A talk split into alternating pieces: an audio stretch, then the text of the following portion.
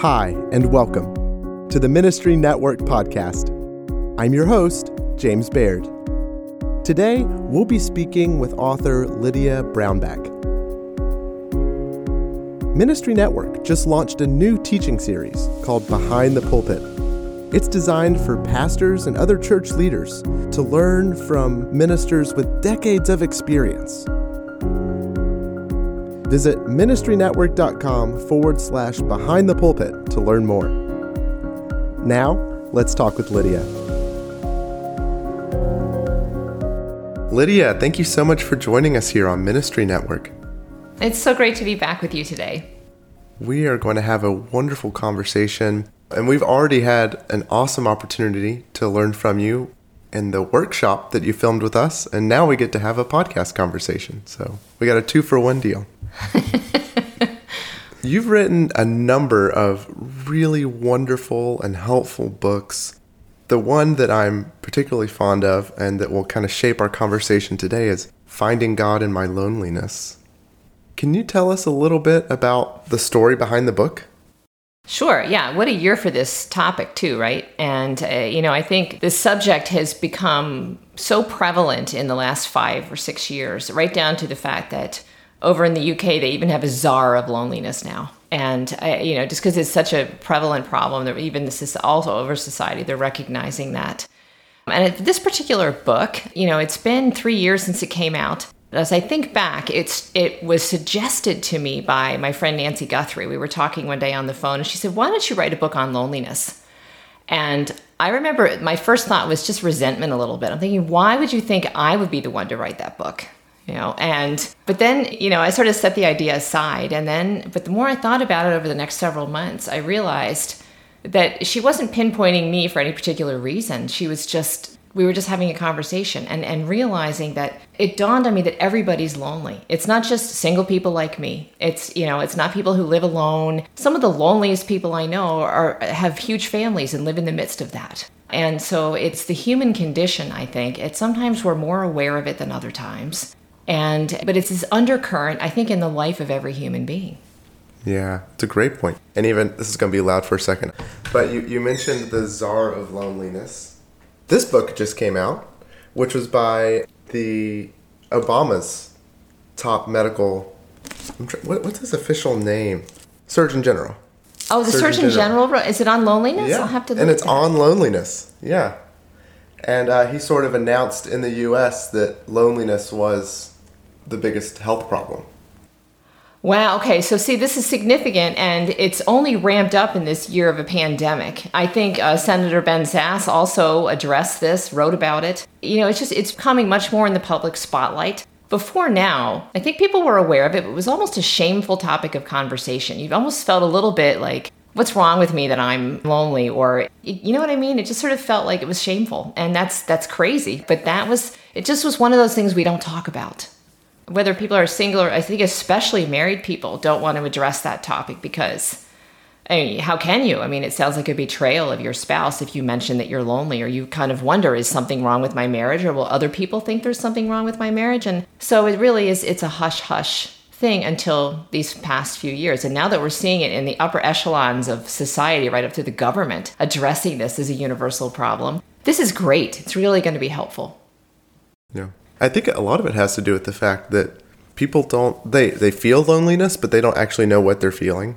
And it's scary to put that label on it because you see people surrounding you, but somehow you're still missing a meaningful connection with them. Yes, but you can't it's very hard to identify that missing something, that empty feeling as loneliness.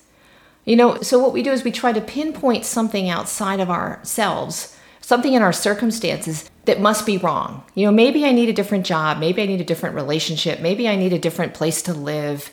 So we make these radical life changes trying to solve this undefinable thing that we can't quite put our finger on. And now I think we have more of an opportunity because it is being addressed. But that's what it is. And so making a radical life change isn't going to solve the problem. And I mean, you know, I think about the number of people I know, especially single people who have the freedom to change their lives all the time. They can change their jobs, their churches, their location, always in this quest for the next thing, the next thing. Maybe the next thing is going to fill up that empty place. Maybe the next thing is going to be what I've been looking for all along that I can't quite find, but I'm not sure what that missing thing is, but it must be it must be there and it must be over there. So we go after it and then we get there and well this isn't it. So now what? We wait a few years and try again. And people live their entire lives reinventing themselves and their lives every few years and then they end up perpetuating the very thing that they're trying to escape. Because if you think about it, we're the first few generations uh, who've moved around all the time. Before that, people were born in a town. You would grow up in that town and maybe you'd go away to college. But either way, you'd come back, you'd marry a hometown girl or boy, and you'd settle down and, and have a family. And then your parents took care of your children, and then you, like, you know, you lived, worked in that town, and then you died in that town, you were buried in that town. It was just generations of the same families. And it's almost like there was this built-in sense of community and everyone knew everybody and it just there was something nice about that the simplicity of that and i mean of course it had its own problems but you know this to say today we have so many options i think that's created its own problems one of which primarily is loneliness how can we have these meaningful connections if every time something doesn't work right we just bail you know, we leave a relationship, we leave whatever. We don't work through the hard things. And we don't realize that by doing that, we're entrenching ourselves in loneliness. That's such a great point, too. And I, I was specifically thinking about small town because that's my own history, my whole family. I'm the first person on my mom's side to ever not live in that town for who knows how long. And one thing you notice about that small town aspect is it sounds like when I would talk to my grandmother and such that you really had two choices when you started to really get plagued by loneliness. Either you moved closer to people and you dug in, or you gave into a really dysfunctional lifestyle. Yeah. Mm-hmm. But there wasn't this middle ground that we've gotten all of a sudden, which is to look kind of healthy as you run away. well said. Know, I got this new opportunity in San Francisco or what, whatever. Mm-hmm. Exactly. Yeah. So it just made me think of that. Yeah. You know what? That's very well said because we can put a positive spin on it. We're really escaping and, you know, granted, maybe it is a great opportunity, but, you know, really, if we think about it, we probably were living in a good opportunity. Opportunity is kind of what you make it. I know that sounds like a cliche, but it's really true. And, you know, I think about kind of tying in with what you're saying, my own life as a single person. And just over the last, I've just completed my fourth move in a decade, interstate move in a decade. And I'm so tired of moving. And because each time you go somewhere, you just put roots in and then you have to pull them up again. And this last time, it's one of the first time I think I've ever said I'm done. And someone said, "Oh, don't say that. You know, you you said that last time and you moved again. So hopefully this is really the last time. But you know, you never know. But you know, I think if I had a family, I think if I were anchored somewhere, I wouldn't have had the freedom to run after these opportunities. And, you know, was I escaping something? I don't think so. You know, I mean, in my case, it's moving back to be near family versus, you know, other opportunities to go out there and serve the Lord. And so it was sort of pick and choose depending on what's going on at a given year. So hopefully this is not my own spin on my running away, but I, I mean, I hear what you're saying. And because when we're not anchored by a family, we do tend to move around a lot more. And that's why I think you know, I think that's a lot of why single people can be lonely. It's not just their singleness, it's their options. Yeah. And um, I have a small family. We have one little 14 month old. But we talk about moving all the time. and we just recently had a conversation when we were like, no, we just need to dig in. You know, we're not going to find something there if we don't have here you know. Well, you know what though, sometimes it's great to run towards something as long as we're not running away from something. You know, and that's the difference. I mean, some great opportunities come up that are wonderful to pursue and the Lord does call us to new opportunities and to actually leave the comfort of staying in the same place. So there is that flip side of it. It's just again, I think that's key. It's are we running towards something rather than just running away from something? So we've talked a lot about loneliness, but I don't know if we've given it a really sharp definition yet. How would you define loneliness? Wow, see that that's tricky, isn't it? How would I define loneliness? I guess I would say that sort of existential ache of undefinable emptiness that suddenly has no perceivable remedy in the moment that we cannot self fix you know and it's it's there's no remedy in ourselves to be able to solve or even define clearly that feeling of emptiness I guess. I mean, I've never, it's the first time I've been asked to define loneliness. I think you did a pretty great job. Thank you. I mean, I'm looking at it in terms of a feeling, I think. You know, but maybe it's helpful to distinguish loneliness from being alone because they're two separate things. And, you know, I think about people who are, I know people who live alone and they never feel loneliness they're self-contained you know they're they have the lord and they have their lives and they don't you know they don't think much about they're not aware of this feeling of loneliness and others i know one a mother with seven daughters and she wrote me one day and she just was feeling lonely and i'm thinking why on earth would you feel lonely and you know, her husband was out of town, and I think, you know, it's hard to, it was hard for her to relate to her kids. I mean, there are different stages of life. And she was able to feel lonely. And that's when the day I think it really hit me. She is never alone, and yet she's battling this loneliness. So, why? It helped me understand that everyone can feel it. So, again, though, being alone, that's a helpful way to define it, I think, is by distinguishing between being alone and loneliness. Oh, that's so helpful. It's really helpful because it starts to, I think, chip away at the shame when you define it that way. Because whenever you see loneliness and being alone is the same thing, you look around, and you think I'm crazy. I have so many people around me, you know.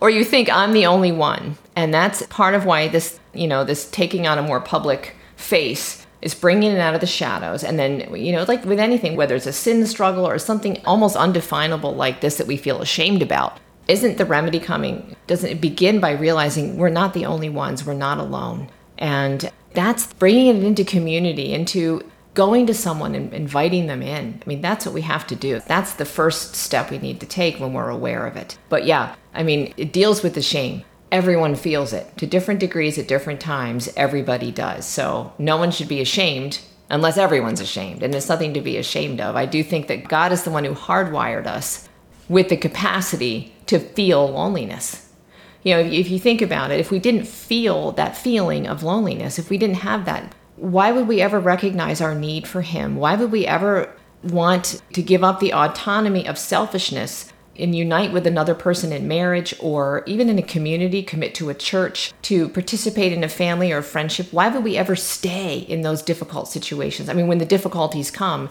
if we didn't have that ache inside that yearns to connect. So God is the one who hardwired us with the capacity for loneliness. And it's actually a gift in that sense because otherwise we're just way too sinful and selfish to ever want to connect with anybody on our own.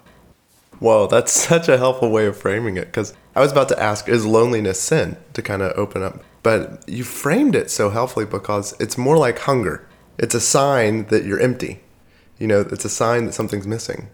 The sign that we've been created for more than just ourselves. Yeah. Yes. So, no, it's not a sin. It's an awareness that something's missing, that we're not complete in ourselves. We're not wired to be alone. We're not wired to be independent from God. We're not wired to live and to function well independently from one another. So, you know, that's why it's not a sin. The right, you know, I think there's sins we can do that exacerbate the problem. That we can end up being lonely because of some sinful choices we make. But again, like that's, you know, being alone or lonely, yeah, sure, that can be enhanced by sin. But the very fact of loneliness itself, no, definitely not. Yeah, that's really helpful. That's really helpful. Because sometimes those things get bound up, right? The sin that caused the loneliness and the feeling itself. Yes, and then sometimes I think, especially when a sin comes into play and we've made some bad choices and we realize that our loneliness or being alone is a consequence of what we've done. And, you know, that's where, what is the remedy there? The gospel, of course and it's running to the Lord Jesus. I think about Psalm 25, I believe it's Psalm 25, where David cries out in Psalm 25. He says, Turn to me, Lord, and be gracious to me, for I am lonely and afflicted.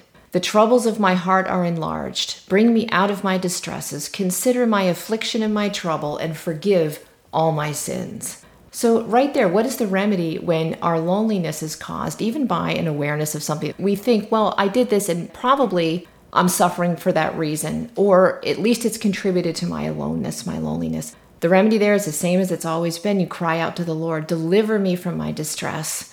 And just because we got ourselves in this mess doesn't mean we can get ourselves out, as with anything, right? So I think that's it's an opportunity. Our loneliness, even the self-created loneliness, is an opportunity to lean more deeply into the Lord, to recognize the gospel, to lean on him for forgiveness, for just knowing how much we need him and to restore us and to fill us. And He is the remedy even for self created loneliness. That's so good because it cuts through. So we like to make things complicated.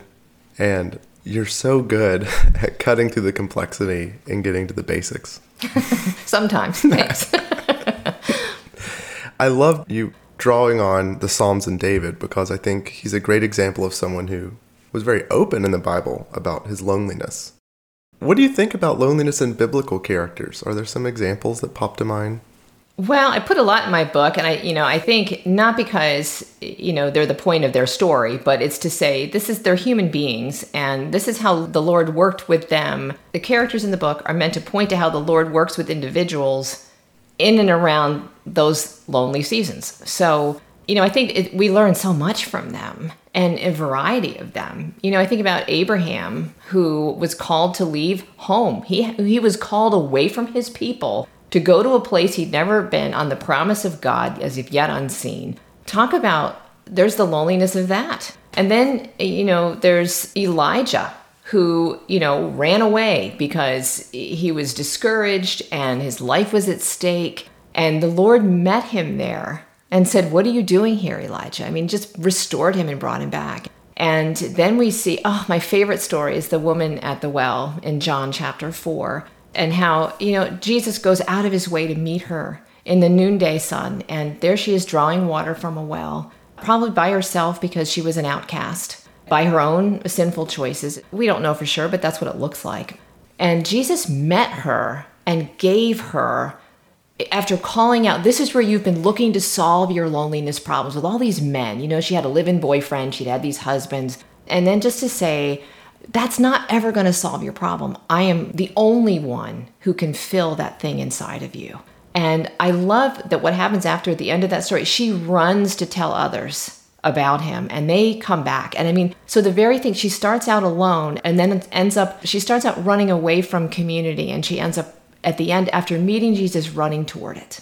And it's just, it's a beautiful picture of him as living water for that loneliness. He's the only one. And so, yeah, there's it's all through the Bible. I think it's threaded all through. So great examples. One question that I have is, so we've talked about you've shared how running to the Lord when we're lonely is the way to find the solution. He gives us everything. He's sufficient. What about a person who, let's say they're in ministry and they are truly giving themselves to the Lord and kind of confused about why they are still feeling lonely? How would you interact with that type of situation? You know, I'd say sometimes we think that the answer to loneliness is just to get super busy. So, especially in ministry, you know, if we're out there serving other people, then of course, why are we still feeling lonely? Because I think getting away from it does begin with getting out of our own head, right? So we get so introspective and we take our emotional temperature every day and we assess our lives endlessly. And so the more we look in, the actually the lonelier we're going to be. So the remedy does come from looking up and out. So we need to get out of our own lives, get out of our own head and just go love other people who are even lonelier than we are. And so that's very practical and it's a huge remedy. At the same time, there can just be this busyness. Let me fill up every empty hour so I don't have to think about how lonely I am. And that's really just escapism. So, you know, we can do good escapism, but it's still escapism, right? So I think that's sometimes the reason why. And I, I just think this is coming to me freshly right now after this recent move back to this. Um, right now, I'm in central New York, sort of, you know, upstate, middle of nowhere. And it's beautiful, believe me, in the fall. It's beautiful up here. But, you know, it's not, I'm not used to the thriving, it's kind of remote.